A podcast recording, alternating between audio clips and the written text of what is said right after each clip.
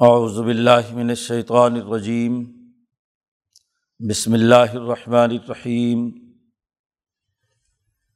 ولقد آتینہ موسل کتاب فلا تکن فی مریتم من لقائه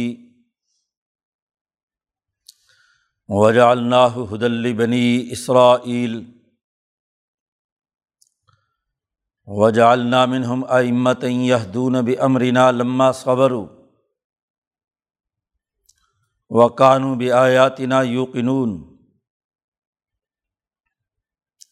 ان ربا کا ہو یفسل بین ہوں یوم القیامت فیما کانو فی اختلفون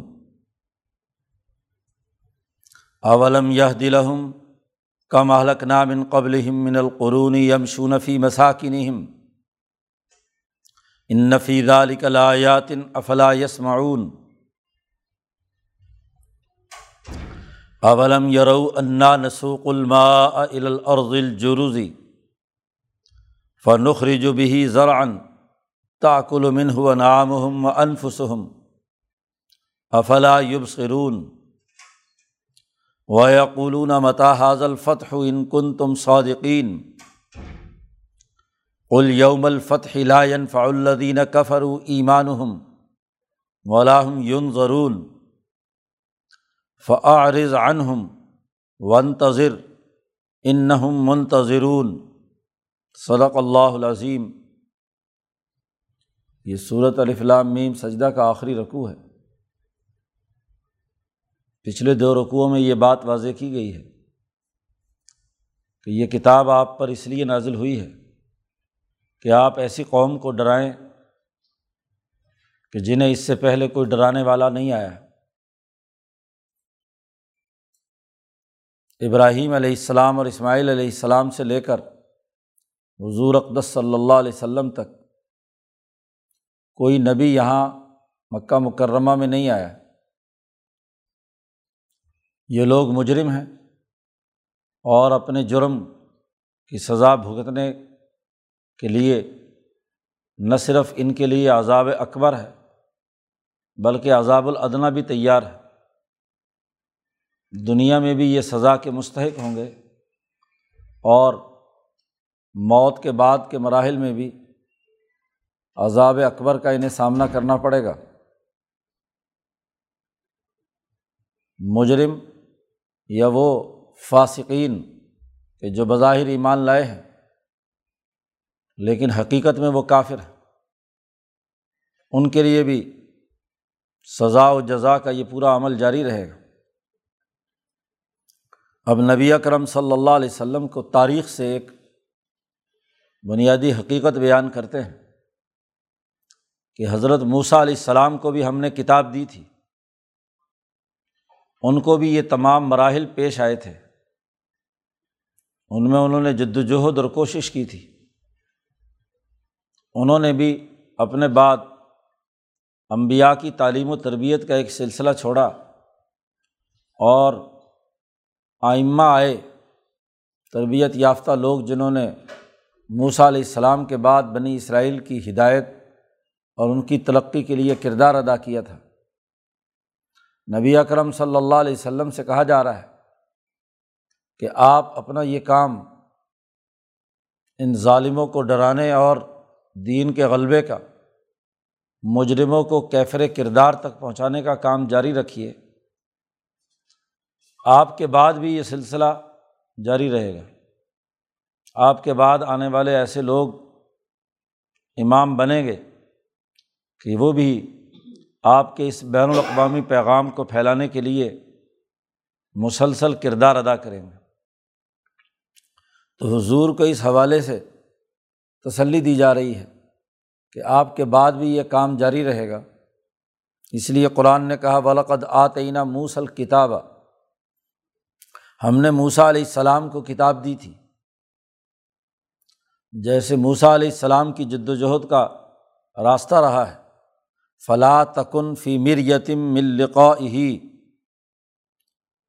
اس کتاب کے مکمل طور پر آپ تک پہنچنے اور اس کے غلبے کا نظام قائم کرنے کے حوالے سے آپ کسی شک و شبہ میں نہ رہیں۔ یہ کتاب ہی غالب آ کر رہے گی۔ اسی کا غلبہ ہونا ہے۔ جتنا کام آپ کی زندگی میں ہوگا وہ ہو جائے گا۔ اور پھر آپ کے بعد آپ کی جو جانشین خلفۂ راشدین ہیں، وہ اس کتاب کے پیغام کے مطابق انقلاب برپا کریں گے۔ جد وجہد کا راستہ مسلسل جاری رہے گا۔ اس لیے آپ اس حوالے سے پریشان نہ ہوں۔ وجہ الناح حدلی بنی اسرائیل ہم نے اس کتاب کو بنی اسرائیل کے لیے ہدایت کا ذریعہ بنایا تھا۔ تو جیسے وہ کتاب بنی اسرائیل کے لیے ہدایت کا ذریعہ تھی، اور یہ کتاب حد المطقین ہے، یا حد الناس ہے۔ تو جیسے اس کتاب نے انسانی تاریخ پر ایک بہترین نقش ثبت کیا ہے انسانوں کی ایک بہت بڑی جماعت تورات کے ذریعے سے تربیت حاصل کر کے ترقی اور کمال کے مراتب اور مقامات تک پہنچ گئی رہی اور فرونیت اور نمرودیت اور جالوت اور بڑے بڑے ظالم اور متکبروں کا اس کتاب کی تربیت سے لوگوں نے مقابلہ کیا امبیا نے مقابلہ کیا۔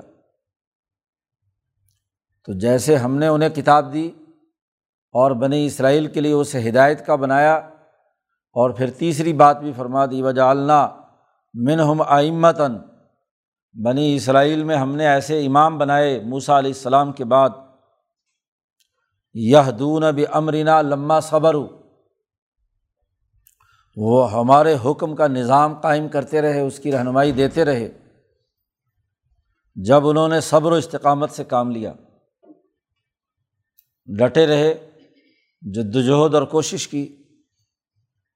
وہ قانو بھی آیاتی نہ یو قنون اور وہ ہماری آیات پر پختہ یقین رکھنے والے تھے۔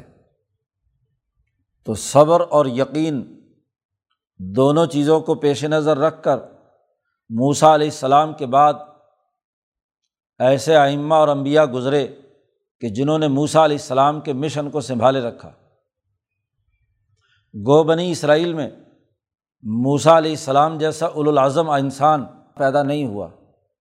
لیکن ان کے بعد، ان کے یکے بعد دیگرے ایسے جانشین اور آئمہ ہو گزرے ہیں کہ جنہوں نے صبر و استقامت اور اپنی یقین کی طاقت اور قوت سے اپنے وقت کے فرعونوں کا مقابلہ کیا ہے۔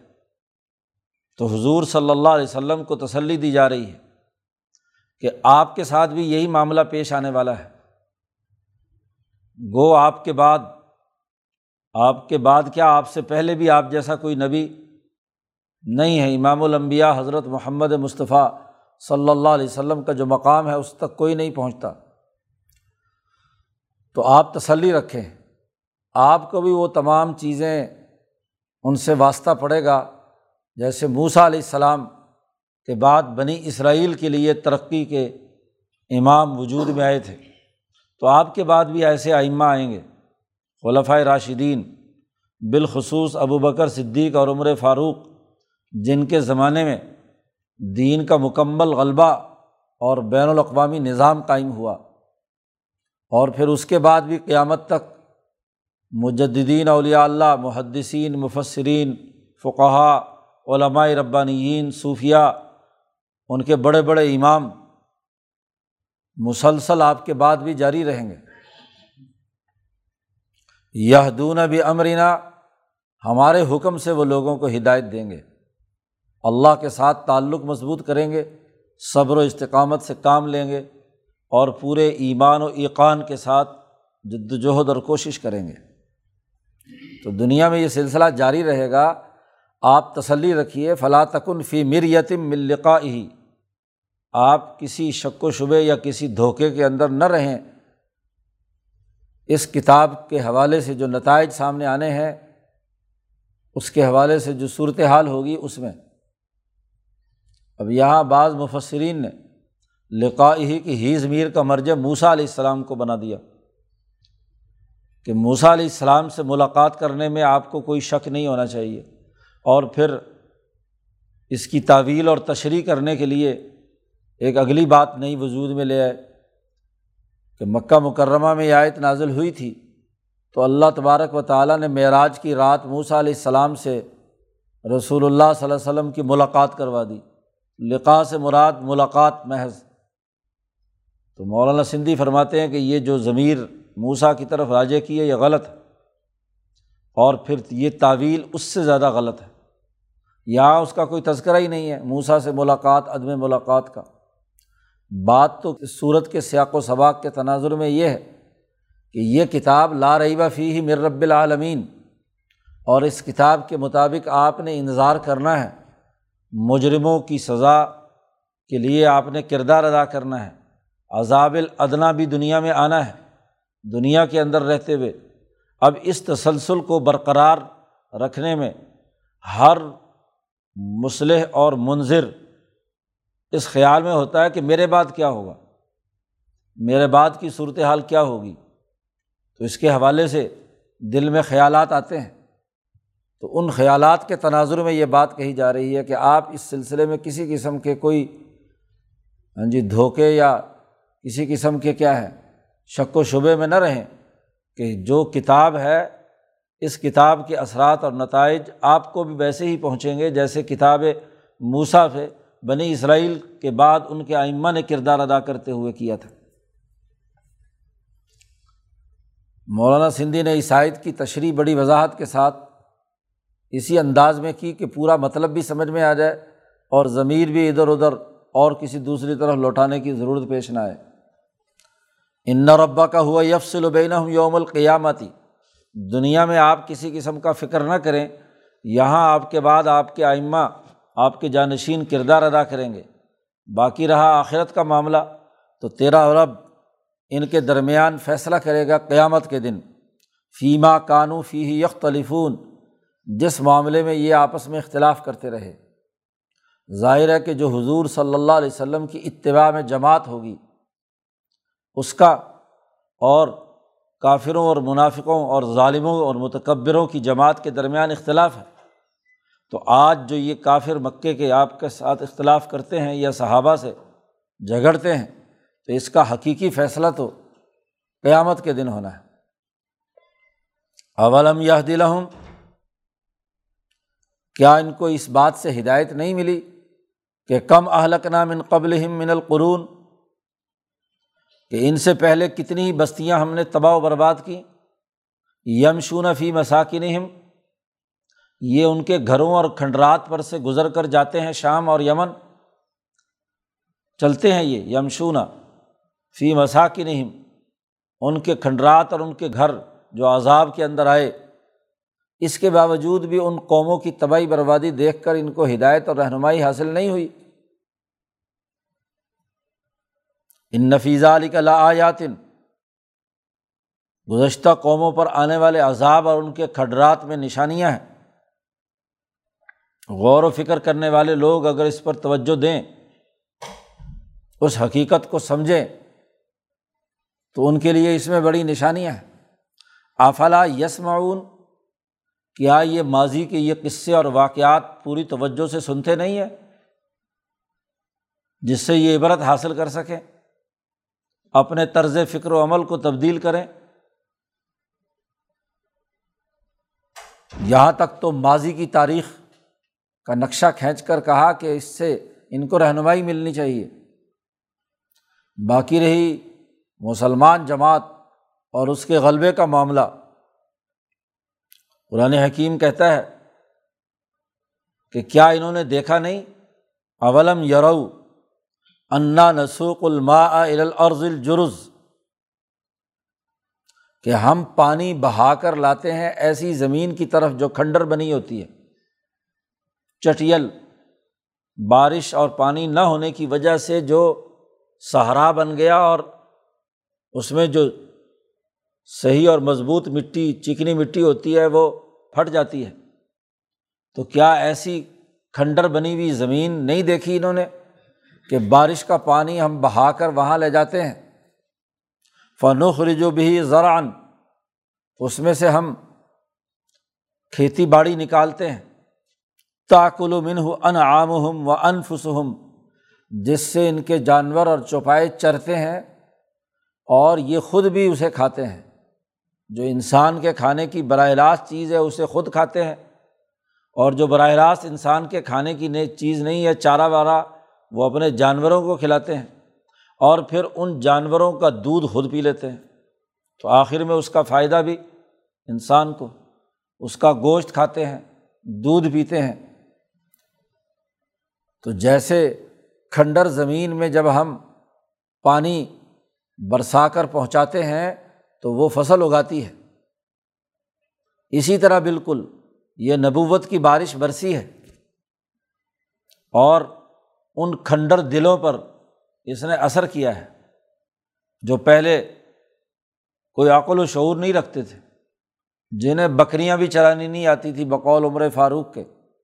ان کے قلب پر جب یہ بارش برسی نسوق الماء، جب ہم نے پانی بہا کر نبوت کی یہ بارش، کتاب مقدس کی یہ ہدایت جب ان کے دلوں تک پہنچی، تو نخر جو بہی زران اب عقل و شعور اتنا بلند ہوا کہ ان تمام آئمہ جو جماعت حضور کے بعد وجود میں آئی، اس کے اندر نئے نئے شگوفے، نئے نئی چیزیں پھلی پھولیں۔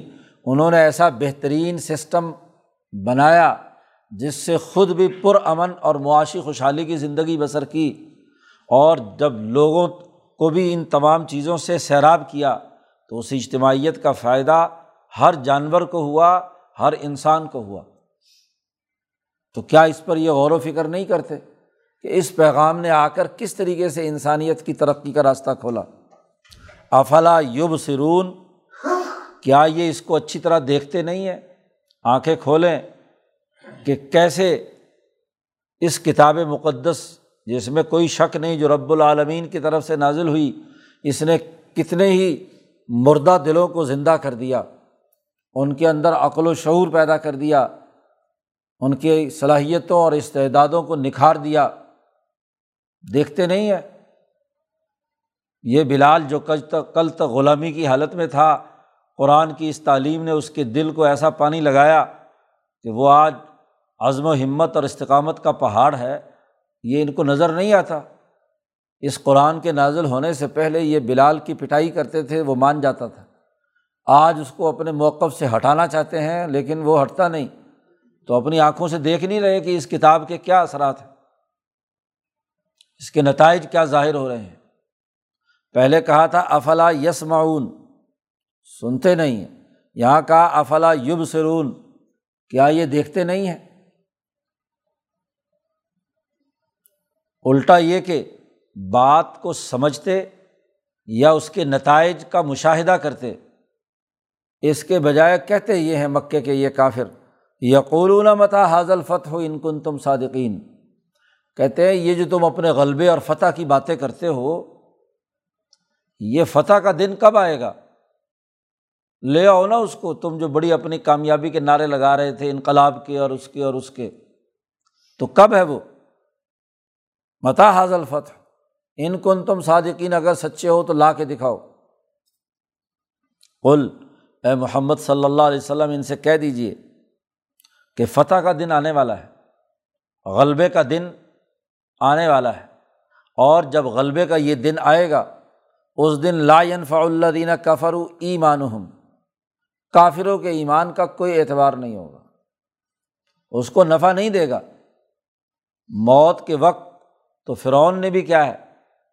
جب غرق ہو رہا ہے تو کہنے لگا آمن تو بربی موسا و ہارون۔ موسا اور ہارون کے رب پر ایمان لایا۔ تو وہاں اللہ تعالیٰ نے کہا اعلیٰ نا اس وقت تجھے یاد آیا ہے۔ جی اس سے پہلے تو بڑا متکبر تھا، بڑا فسادی تھا۔ تو ان پر بھی جب عذاب آنا ہے، ستر وہ بڑے بڑے سردار جب ان کی موت سامنے آئی ہے، شرمندگی ہو یا جو بھی ہو، اب کیا فائدہ؟ جی اب ان کے ایمان کا کوئی انہیں فائدہ نہیں۔ اور ولاحم یون ضرون انہیں تو مولت ہی نہیں دی جائے گی کہ وہ ایمان قبول کر سکیں۔ ان کو کسی قسم کی مولت نہیں دی جائے گی۔ اس وقت تو بدر میں ان کے قتل کا فیصلہ ہوگا اور گردنیں اتار دی جائیں گی ان کی۔ تو فتح کا دن آئے گا۔ فتح مکہ میں جو متکبر اور ظالم جو نہیں جھکے اور ایمان نہیں لائے، تو ان کو راستے سے ہٹایا گیا۔ جی تو اب ان کو ان کے ایمان کا کسی قسم کا کوئی نفع نہیں پہنچا۔ ولاحم یون ضرور اور نہ انہیں مولت دی گئی۔ جو مکہ میں حضور کے داخل ہونے سے پہلے پہلے مسلمان ہو گئے، تو وہ تو ٹھیک ہے۔ جیسے ابو سفیان بہت پہلے جا کر ہاں جی حضور صلی اللہ علیہ وسلم پر ایمان لے آئے، لیکن جب مکہ میں داخل ہوئے تو خالد بن ولید اور ان لوگوں نے جس نے بھی مزاحمت کی مکہ میں، اس کو کیا ہے، راستے سے ہٹا دیا گیا۔ اس لیے آپ پروانہ کریں عارض عنہم، ان کے بارے میں سوچنا چھوڑ دیں نظر انداز کریں۔ بس ون تذر آپ بھی انتظار کریں اس فتح کے دن کا۔ ان منتظرون، یہ بھی انتظار کریں گے۔ یہ بھی انتظار کریں اور اے محمد صلی اللہ علیہ وسلم، آپ بھی انتظار کریں۔ دنیا میں یوم الفتح آنے والا ہے اور ایک فیصلے کا دن وہ ہے جب حشر کے میدان میں ہوں گے۔ تو وہ یوم الفتح سب سے اعلیٰ ترین دن ہے۔ جیسے عذاب الادنا اور عذاب الاکبر ہے، ایسے ہی یوم الفتح الاکبر بھی ہے اور یوم الفتح الاصغر بھی ہے۔ فتح مکہ جو ہے، دنیا کے اندر حضور کے غلبے کا دن ہے۔ جی اور ایک فیصلے کا اور فتح کا دن وہ ہے کہ جب قیامت میں کیا ہے، ان کا حشر ہوگا اور وہاں ان کے تمام معاملات زیر بحث لا کر فیصلہ کیے جائیں گے۔ وہاں تیرا رب ان کے درمیان فیصلہ کرے گا۔ جس چیز میں یہ اختلاف کرتے رہے ہیں۔ تو صورت کے آخر میں فتح کا اعلان کر دیا گیا۔ شروع صورت میں کہا تھا کہ یہ کتاب اس میں کوئی شک نہیں رب العالمین کی طرف سے نازل ہوئی ہے اور انظار کے لیے آئی ہے اور دنیا میں بھی ان کو عذاب، جو مجرم لوگ ہیں، ان کے عذاب کا سبب ہے۔ اور آگے بڑھ کر فتح مکہ ہونے والا ہے یا بدر کا فتح کا اور فیصلے کا دن ہے۔ تو اس فتح کے دن میں بھی ان کے درمیان تمام معاملات حل کر دیے جائیں گے۔ ان کو کوئی مولت نہیں ملے گی اور یہ سزا کے مستحق بنیں گے۔ تو یہ صورت الفلام میم غلبے پر دلالت کرتی ہے۔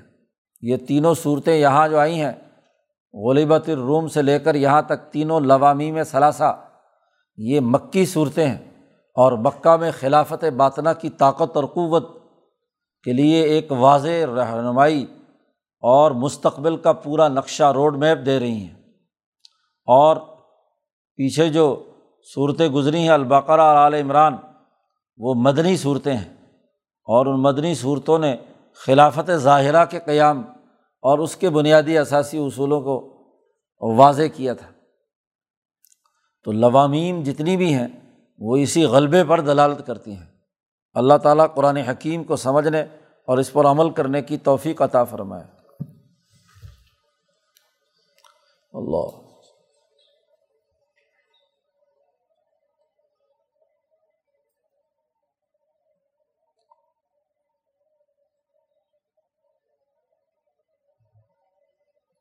اجمعین۔